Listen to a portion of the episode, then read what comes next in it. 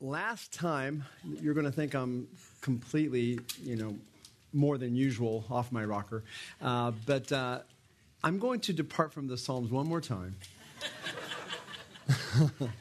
Last week it was to continue this idea of the fear of Lord, and the fear of the Lord is in this message as well. But I wanted to kind of focus a little bit more on the men who are here that might be staying over after Shepherd's Conference. And to do that, we're going to look at a different portion of Scripture, not the Psalms. We're going to look at Ecclesiastes 12. So if you want to open there, Ecclesiastes 12, just the last part, verses 9 through 14, as we look at what Solomon has to say. You know, it goes without saying that if you were here this week, there was a lot of ministry. Every single seminar and every single time that they could gather together was because they're here to understand what it is to be a preacher. They're here to understand not only the Word of God as a theologian, not only the Word of God as a layman in the church, but also as an elder and a teacher and a preacher of the Word of God. And they've come here to this place, I think, maybe more than any other, because of the character of our own pastor, John MacArthur, and they see in him a portrait of what it is that they want to be one day. A portrait of a man is in action, a leader, a man who reveals who he is on the inside by the way he conducts his life on the outside.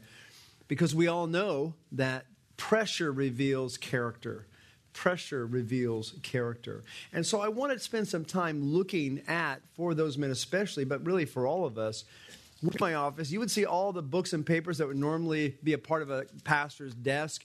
You would eventually run into this myriad of small frames that I have leaning against my, my bookcase. And each one of these frames uh, contains a portrait. And each one of these portraits has been handpicked to lean across the books that are behind them. These portraits are men who labor to write the words that surround them. These are portraits of men whom I esteem and whom I long to follow. Underneath these portraits are brass holders that I had made to contain printed cards of the name of the man who was above it. And why would you think that I'd go to such elaborate lengths to do this? Because there are men who have impacted my life, and these men I want to be reminded of daily. These are the men who have poured into my soul the profound truths that have shaped me and shaped my ministry. Each portrait is significant, a preacher, a preacher. First, on the left hand corner is a painting of the Apostle Paul done by a Dutch artist known as Rembrandt. And when you come in, you'll see the great Apostle Paul, of course, whom we have no likeness or no photography of is the one who inspired the very last book of his letters with the insignia of Preach the Word. Preach the word in season and out of season. It was the Apostle Paul in Acts 16 37, after being illegitimately beaten for being a Roman citizen and thrown in jail, that instead of accepting his release joyfully, when the magistrates came for him, he demanded that the government be held accountable for the harassment and violation of the law against him. He is the great one who patterned his entire life after the greatest preacher of all time, the Lord Jesus Christ. Next to his portrait is of Martin Luther. It would be Martin Luther who would blow the trumpet of the Great Reformation and who would say, when being accused by his accusers, first in Latin and then repeated in German, unless I am convinced by Scripture or by clear reasoning that I am in error, for popes and councils have often erred and contradicted themselves, I cannot recant. For I am subject to the Scriptures I have quoted. My conscience is captive to the Word of God. Next to his picture in my office gallery comes the other great author, author of The Pilgrim's Progress, John Bunyan. And John Bunyan, it would be, who would write that Christian classic and be in a prison cell after being put there for 12 years for the hideous crime of preaching the gospel. Next to him, I have a portrait of the great prince of preachers, Charles Spurgeon. It was Charles Spurgeon during the Broad Street cholera outbreak of 1854. Activities of the church had not let what had been happening to the community stop them. Because when the news of death raged all around that city, Spurgeon found that it was at that time that the Londoners were the most receptive to the gospel. So instead of allowing a virus or a disease to stop them, they would continue. In fact, he said, if there were ever be a time when the mind be sensitive, it is when death is abroad. I recollect when first I came to London how anxiously people listened to the gospel, for the cholera was raging terribly, end quote. Then on my bookshelf comes The Doctor, the great preacher of the 20th century, Martyn Lloyd-Jones. On one occasion, a bomb fell just a few yards from his church during the service, causing the plaster from the roof to call, fall down on the heads of the congregation during World War II. And when the bomb hit, Lloyd-Jones was praying, and then he went on to preach his entire sermon. Under his picture is a portrait of our very own John MacArthur, arguably the greatest preacher and expositor of our day. Because it was Pastor John, as you know, when confronted with the state's violation of the church's First Amendment right to practice our faith as God has instructed us, he was the one who boldly remained resolute to stand for the church's need to stay faithful and fought courageously to guarantee our right, even today, years later, to worship during that entire worldwide pandemic. These are the portraits of the men that hang in my office. These are the portraits of the men that lean against the bookshelves. And yet, there is one more portrait I want to speak of today. Needs to be made known to you. And this portrait is a portrait that maybe you would not think would be included in a gallery of preachers. This is a man at first glance who you would not consider up that God would ever allow him to write. He chose to write under the pen name of the preacher. Though he was a king, he was a wise man, he was an entrepreneur, a poet, a songwriter, a sage. In his last book, he called himself the preacher. He was satisfied to be known as simply one who came into the great assembly and preached the word. And in fact, the title of his book, translated the book of the preacher, is Ecclesiastes. That's the translated term for what it is that you have before you. The preacher obviously was Solomon and the lessons he left to us are without number. And so I want this morning to draw your attention to this very last lesson that he left in the last book uh, that he wrote. Because when it came time for God to allow Solomon to lay down his pen, to never ever write again, to never ever be inspired again, the last stroke of nature. So when he come to the end of his life, when he come to the end of his letter, when all the other subjects that he had investigated in this mighty treatise were explored, after thousands of words that he gave and were written and said and done, he ends this treasure with a portrait of who he was, a portrait of why he wrote, and ultimately a portrait of who preachers are to be. He ended with an examination of what a true preacher should possess and what they should hold to. So I thought it would be very, very fitting this morning to look at this. And again, you already have your fingers probably marked on the page, Ecclesiastes 12, starting in verse 9. And just listen as I read these thoughts from the wisest man who ever lived. He writes In addition to being a wise man, the preacher also taught the people knowledge. And he pondered, searched out, and arranged many proverbs. The preacher sought to find delightful wordsmen are like goads. The master of these collections are like well driven nails. They are given by one shepherd. But in addition to this, my son, be warned the making of many books is endless, and much devotion to books is wearying to the flesh. The end of the matter, all that has been heard, fear God and keep his commandments, because this is the end of the matter for all mankind. For God will bring every work to judgment, everything which is hidden, whether it is good or evil. What we have here this morning for us are five portraits of the preacher, five different portraits of the preacher, or better yet, maybe five characteristics of the preacher, the great King Solomon, who has left us to justify his ministry and his life. And the reason he wrote these words and the reason that he went not just to sign his look like, so that we might recognize a true preacher of God when we hear him. So let's look at this first portrait that he leaves us. If you're taking notes, the first characteristic of the preacher that we are to understand so that we might recognize a true preacher when we see him, that being number one, first and foremost, The preacher possesses wisdom, number one. The preacher possesses wisdom. That's the first characteristic that we see. Look at, with me at the first part of Ecclesiastes 12, verse 9. He writes, In addition to being a wise man, you can stop there. In addition to being a wise man, the preacher possessed wisdom the preacher possessed great wisdom, in fact, greater wisdom than anyone around him. Now, it goes without saying, we're talking about Solomon. Solomon was a man, a wise man. He was the wisest man that ever lived, except our Lord Jesus Christ. In fact, if you remember wisdom to Solomon and a discerning heart, so much so that no one after him or before him was counted as wise as him. His wisdom was unquestionable, his wisdom was profound. The Queen of Sheba, if you remember the story, traveled great distances to marvel at what she had heard because no one had ever been spoken of like this man. No one in the ancient world could fully absorb the magnitude of the great wisdom that had been supernaturally infused into Solomon's mind. God had given Solomon an understanding heart so that he might be able to judge his people. He might be able to discern between good and evil that he might be able to look at his people and help them like no one in the history of humankind.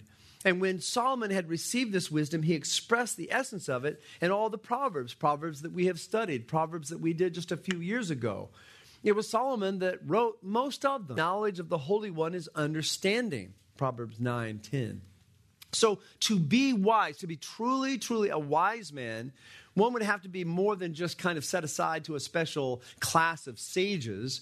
You would have to be meaning something more than that, more than just keen insight into the matters of the world. To be wise is, as we continue this thought, to fear God.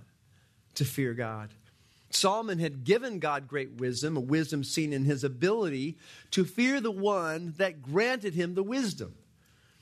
Now, this is important to note. This has not always been the case with Solomon. If you remember his history, if you go back again through the Old Testament, wisdom is not something that Solomon always exercised.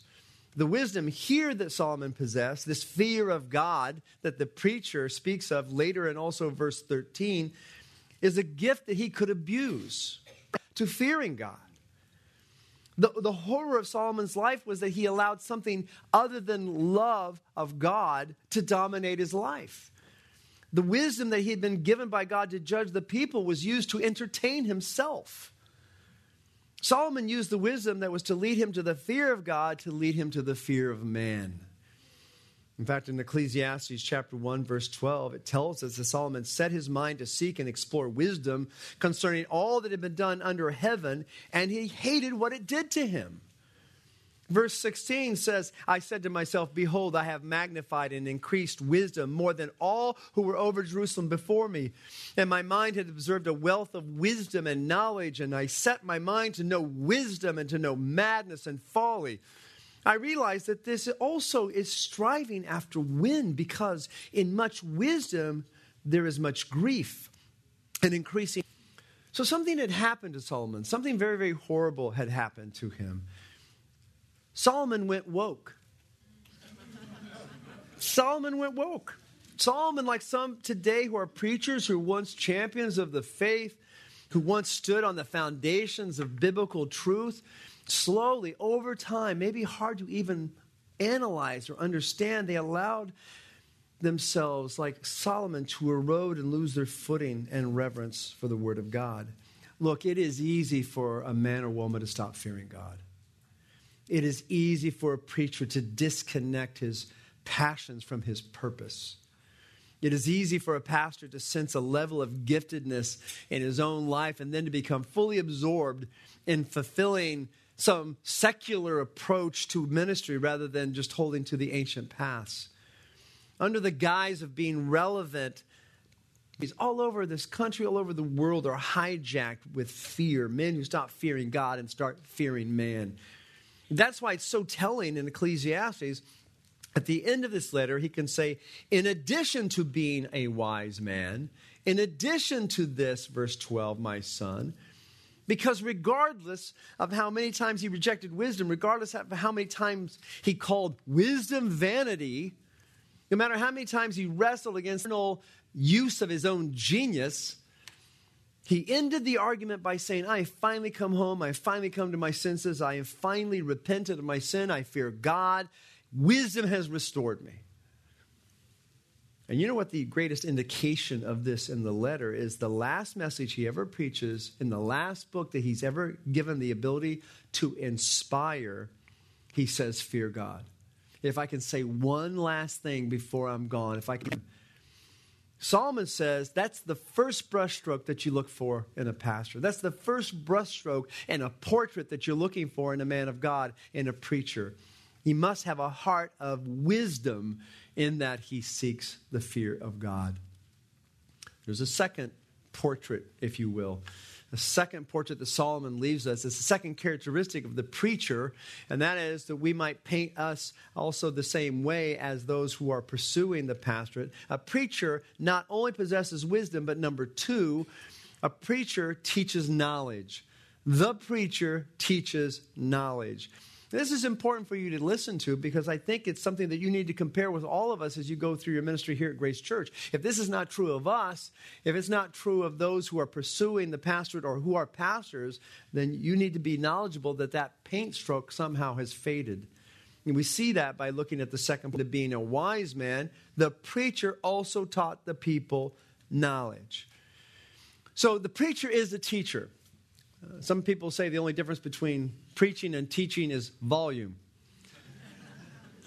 There's some truth to that. There's some truth to that. You don't really usually get really caught up in the fact that you're uh, teaching a particular point of atonement, but you could be. But it's true that a preacher is a teacher, and it's important that Solomon calls himself the preacher. This was Solomon's word for himself in terms of a self appointed title, Ecclesiastes, the word that's translated preacher is the Hebrew word for comes this underlining root of a group of people who are gathered together. So that's what this whole idea comes from. Koheles becomes the title given to a person to hold some kind of religious position in, in, life of the people of Israel. Why? He brought them together. This is what a preacher does. He brings them together, he assembles them to worship. He does. He, he's here to, to gather them to tell them the truth. In fact, in the Septuagint, it's translated Ecclesiastes from our Greek word uh, ecclesia, which of course we derive the name church or assembly, the called out ones. He's here to teach the called out ones. He was to be a speaker for the church, he's to be a speaker for the assembly of God. So he's to be a man who is called to be a pastor, one who gathers people together and stands before the people to proclaim the full counsel of God. Solomon calls himself preacher instead of Solomon because he wants to emphasize the need for them to listen. Listen to what he's about to say. Listen to what he has been saying.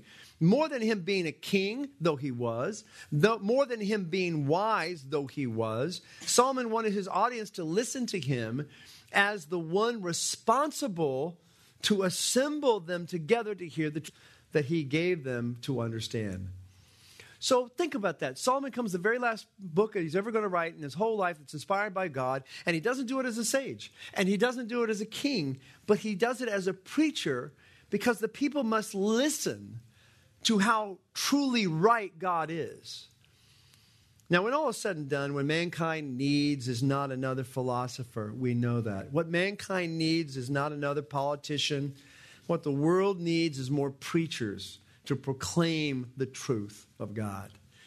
So why else would the apostle Paul write in Romans 10 14? How will they call on him whom, whom they have not believed? And how will they believe in him whom they have not heard? And how will they hear without a preacher? So, what is it that this preacher is to teach? The object of his teaching, verse 9, tells us knowledge. Its knowledge of the priest should preserve knowledge, and men should seek instruction from his mouth, for he is the messenger of the Lord. So it's interesting that here Solomon refers to himself in the third person, the, the, preacher, just like Daniel does actually in his prophecy as well. Just like the Apostle John does actually in his epilogue. It's to confirm the authority of the writer. And, and so he speaks of himself not as Solomon, but as the preacher. And what the preacher teaches is the knowledge of God. He doesn't teach experience, so that is so easy to want to teach, and so many times it's a seduction. He doesn't teach emotion. He doesn't teach the emotionality of finding truth in how you feel. He doesn't teach listening to yourself or contemplating your own navel. He doesn't teach self actualization. He isn't an entertainer. He's not an entrepreneur. He's just a teacher with the goal of giving the people the knowledge of God. That's why the pastorate of the preacher's portrait that must be painted.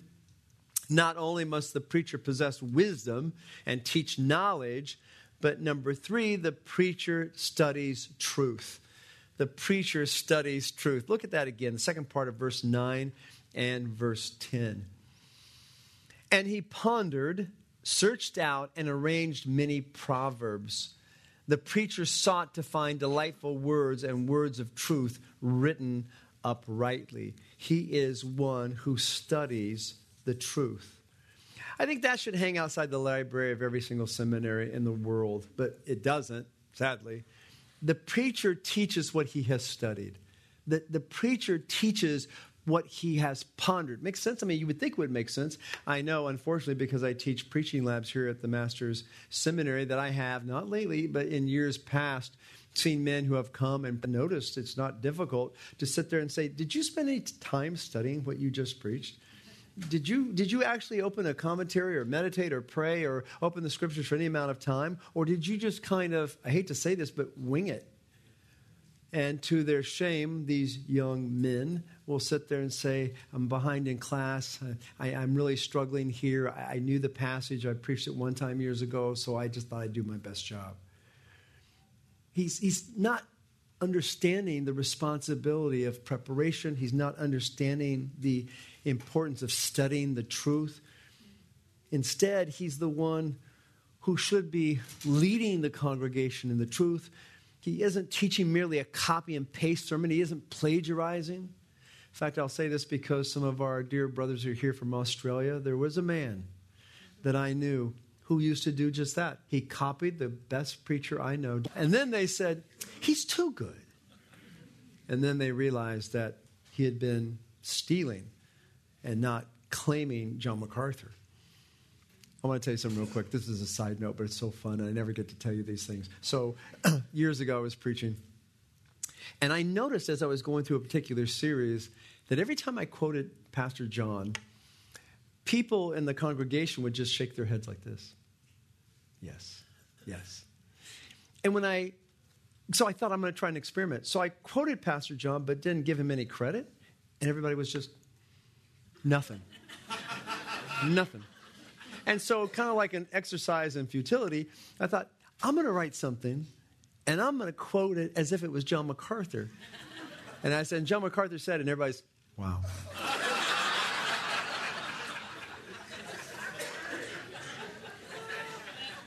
the high degree of respect that people have if you mention John MacArthur's name in our church uh, people shake their hands even if they don't understand what the quote meant. I'm trying to understand. It didn't sound like John, but I don't think he's lying.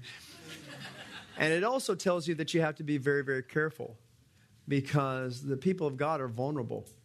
And you have to be careful what you say, and you have to be careful that you don't plagiarize. You have to be careful that you're honest in your work. Solomon is saying he's teaching that he pondered over and over. He had gone over he had deliberated and, and carefully decided what's the best way to communicate this truth to these people. So his concern is for the truth, for the absolute veracity of the truth and how it's communicated. When Solomon said that he pondered, searched out, and arranged many proverbs, he's telling us that in so many words in our circles here at the Master's Seminary and at Grace Church, the, the understanding that the pastor is a theologian the wisest man who ever lived needed to think. The wisest man who ever lived needed to study. The wisest men who ever lived needed to meditate on the words as to what do they mean. Solomon was committed to study. It's always true. Almost in every area of life, you see people, the people who aspire toward doing the work that they've been given in an excellent way, study the tendency to be a person who has a natural giftedness and not to study is huge. And it's a sin and it's wrong. But he wanted to know the finer points of grammar and syntax and context because to Solomon, words matter. Exegesis matters, grammar matters. It's not like some kind of emergent church folk that might think that it's all. And a preacher for sure, but as a preacher, he did what every preacher worth his weight in salt has done, and that is he agonizes and labors over exactly how he should write and emphasize and paint various pictures and, and try to understand how it is that I can say what God has said to the people so it makes the impression that God has moved his heart to make. For when Solomon was moved to write it, was God who filled his soul and God who moved his pen, but it was the preacher who would turn every phrase and everything he wrote. You know, it's interesting, as Peter tells us, we mentioned this last time, 2 Peter 1 21. No prophecy was ever made by an act of human will, but men moved by the Holy Spirit spoke from God it is this burning heart of the preacher to find, even in the midst of horrible truths, even in the midst of speaking of hell and damnation and judgment, to say them in such a way that the fullness for all that comes from God contains both trembling and transcendence. And so the pastor is careful how to think. J.B. Phillips Bible scholar once wrote this If words are to enter men's hearts and bear fruit, they must be the right words, shaped cunningly to pass men's defenses and explode silently and effectually within their minds. That's an amazing way to say that. If a, if a man of God wants to be effective in ministry, you have to think and ponder and say it in such a way where people can hear you. It's impossible to speak of such glorious and profound things with, ex, not, without expanding and expounding them, to make people's souls hungry for them. And yet, Solomon adds, not in such a way where the truth would never be distorted. He has to write the words truthfully. Do you see that? Verse 11. It has to, excuse me, see standard. Why? Why would you care? Why would a preacher care? Is it because you want to be known as eloquent? Some men it is. Is it because you want to be seen as a wordsmith or as an actor? Do you want to be seen as a person who can really weave word pictures or to move a crowd for the sake of a, uh, a greater offering that week? The Apostle Paul says that his message did not come to the Greeks in superiority of speech and per- persuasive words of wisdom, as though their merit stood or fell on his ability to pontificate. In other words, God made it in such a way that the preaching of the gospel would not count on my ability to speak, but he still had to rely on the power of God. No preacher worthy of his name would be to seek and find words just for the tickling of the ear, to, to tickle the congregation, to make them impressed with him. In fact, if you're impressed with the preacher, I hate to say this, but more likely that they would pierce the heart. In fact, that's what it is when he says, verse 14, he says so clearly God would bring every act to judgment, everything that is hidden, whether it's good or evil. So he doesn't shy away from hard sayings. He didn't shy away from issues of sin and judgment and fear and law. He didn't even shy away from them for a very, very specific reason. And that brings us quickly to the fourth brushstroke of a portrait from the preacher, the fourth characteristic of a preacher. A preacher possesses wisdom, a preacher teaches knowledge, a preacher studies truth, and now the preacher also shepherds convictions. He shepherds convictions. And you see this in verse 11. The words of wise men are like goads, and masters of these collections are like well driven nails. They are given by one shepherd, one shepherd. God they're like nails, they're like well driven deep into the heart to wake men up. He says, I'm writing words that will prod men into action. I'm writing words that will nail these truths down, words that will secure them into place and make them unavoidable to hear. In other words, he begins by saying, I've spoken to you in this letter the way I've spoken to you that you might seek truth. Because after all, the blood, sweat, and tears that I have poured out and everything that I have done is laid to waste. I know that even though these words hurt and I've tried to say them in such a way where you were not tempted to forget them, the final curtain will fall. And I will have no longer any opportunity or platform to speak. And so I want to drive these nails, drive them for the, you to remember, like a shepherd who drives his flock in the right direction with sharp sticks. The preacher drives right convictions to the assembly. They must seek the truth through that sting. You must seek the truth, in fact, until the sting stings no longer. J.C. Ryle once expressed it this way I speak strongly because I feel deeply. Time is too short, life is too uncertain to allow of standing on ceremony.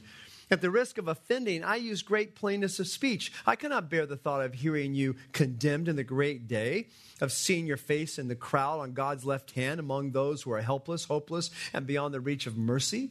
I cannot bear such thoughts. They grieve me to the heart. Before the day of grace is past and the day of vengeance begins, I call upon you to open your eyes and repent. Oh, consider your ways and be wise. Awake, awake. Why will ye die? There was an article that was written a few years ago about the courage of our. He said, Truth leads to convictions, and convictions produce courage.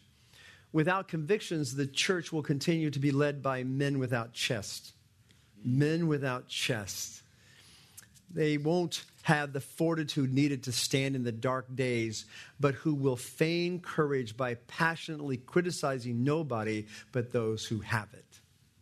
And then he goes on to say this Far too many of our 21st century evangelical leaders are better at being politicians or motivational speakers than they are at being warriors. And this is a cultural movement when we have a desperate need for warriors. And I might add, shepherd warriors. Shepherd warriors. And that's because the preacher's portrait is always seeing him as driving convictions into his congregation toward godliness, towards holiness, towards righteous living and faithfulness, because that's what a pastor does. That's what Pastor John MacArthur does, that's what Street does, that's what every pastor in this church does. Which brings us to our fifth and last brushstroke of a preacher's portrait. This is the preacher's portrait, the preacher's characteristic. Not only must a preacher possess wisdom, teach knowledge, preach truth, and shepherd convictions, but lastly, number five, the preacher believes inspiration. The preacher believes inspiration. And you see this in verses 11 and 12.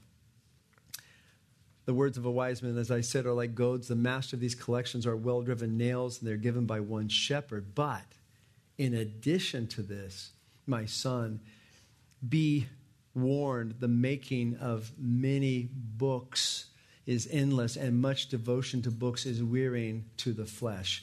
Now, at first blush, when you read that, you might not see the connection between what I just read and the preacher believing in inspiration. The preach, the reading of books is wearisome, and I understand that. I get that. I have I have bags under my eyes that will never go away. But Solomon is saying something else here too. He says, "Do not go beyond these beautiful words." Look at that in verse 12. It's got to be connected to the end of verse 11. So don't go beyond the, the words. Why? Because they belong to one shepherd, the shepherd. They are inspired, they are sufficient. So don't seek truth outside of the truth contained herein. The Apostle John does a very similar thing in the New Testament canon book of Revelation with the same warning that really we have here in the book of Ecclesiastes as well. The warnings are the same. The Apostle Paul also commands, Learn not to exceed what is written, so that no one of you will become arrogant in behalf of one against the other. So Solomon is not saying disregard the New Testament. That's thousand if they go beyond what I have said here in what I have written through the inspiration of the Holy Spirit, be warned. Be warned, my son. They are inspired by God and they come from one shepherd, and that's the only book you need to know. Every shepherd's conference, for years and years, I have used the gift that they give us to buy a new Bible. I have leather Bibles coming out of my leather Bibles. I have collection of leather Bibles. And, and this year I didn't. I, I, restrained myself. And I gave my, my coupon to my son take it, run, quick. I'll use it. My father chastised me one day when he saw my Bibles and he said, Why don't you just read this one more? yes, Father. but it's goatskin, Dad. John, oh, give me that book. At any price, give me the book of God. I have it. Here is knowledge enough for me. You don't need a lot of books. Do you know all the books that we have in the Master's Seminary over there? Over hundreds thousands of books. All of those are written about this book. All of those books are written about this one book. There's probably 200,000 now that I think of it. I think the number is 200,000 books in our basement with one goal to explain this book to future classes of men who are coming to rely on God. Well, that completes our portrait of the preacher, stroke by stroke, feature by feature, line by line. He's to possess wisdom, he's to teach knowledge, he's to preach truth, he's to shepherd convictions and believe inspiration. And may I say that that is a true pastor, a true preacher. And must I also say that we must struggle day in and day out to make sure that we are free till our dying day. I just want you to listen to this one final cry. It'll get us out on time. But it's the best thing I've ever read, and I've probably read it to you before. It used to be on my table, the doors that open to my roll top desk, but I'm going to say it again. This is the call and the cry from one pastor to another.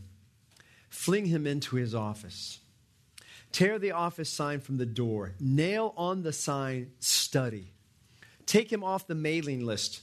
Lock him up with his books and his typewriter and his Bible. Slam him down on his knees before texts and broken hearts and the flick of lives in a supernatural flock and before a holy God.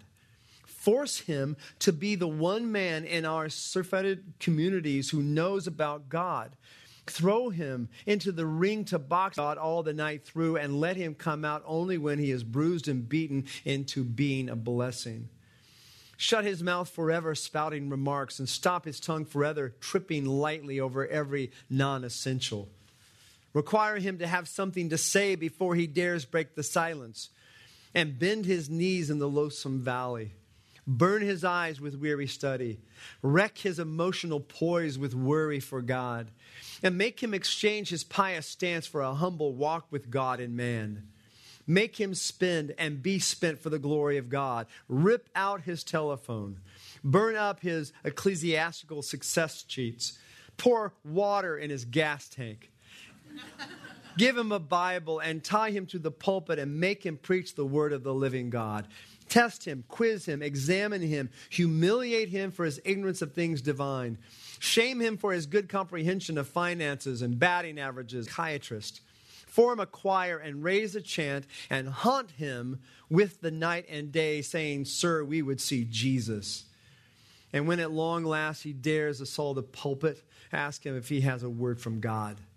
If he does not, then dismiss him. Tell him you can read the morning paper and digest the television commentaries and think through the day's superficial problems and manage the community's weary drives and bless the sordid baked potatoes and green beans better than he can. Command him not to come back until he's read and reread, written and rewritten, until he can stand up worn and forlorn and say, Thus saith the Lord. Break him across the board of his ill gotten popularity. Smack him hard with his own prestige. Corner him with questions about God. Cover him with demands for celestial wisdom. And give him no escape until he's back up against the wall and send him a chapter and order him to walk around it and to camp on it, to sup with it, and come last to speak it backward and forward until all that he says about it rings with the truth of eternity. And when he's burned out by the flaming word, when he's consumed at last by the fiery grace blazing through him, and when he's privileged to translate the word of God to man, and finally transferred from earth to heaven, then bear him away gently and blow a muted trumpet and lay him down softly. Place a two edged sword on his coffin and raise the tomb triumphant. For he was a brave soldier of the word, and ere he died, he had become a man of God. Let's pray. Father, we are so blessed here desire with all their hearts to serve you, to love you, to be used of you. and to be counted among the same men that you have outlined even in your scriptures this morning. Thank you for these who are faithful. Thank you for those who have worked so hard, many times without any encouragement, without anyone noting anything but just expectation. And yet they still, week in, week out, deliver and preach and teach and are completely dependent upon you. And Father, I also pray for those who are tempted to forsake the calling of their ministry, to think of it as a vocation, a secular job that they do, to pencil in and check off boxes and to leave when the clock says it's five. Help them, God, is that your word demands for them and paint them as a portrait of a true man of God. And we pray this in Christ's precious name. Amen.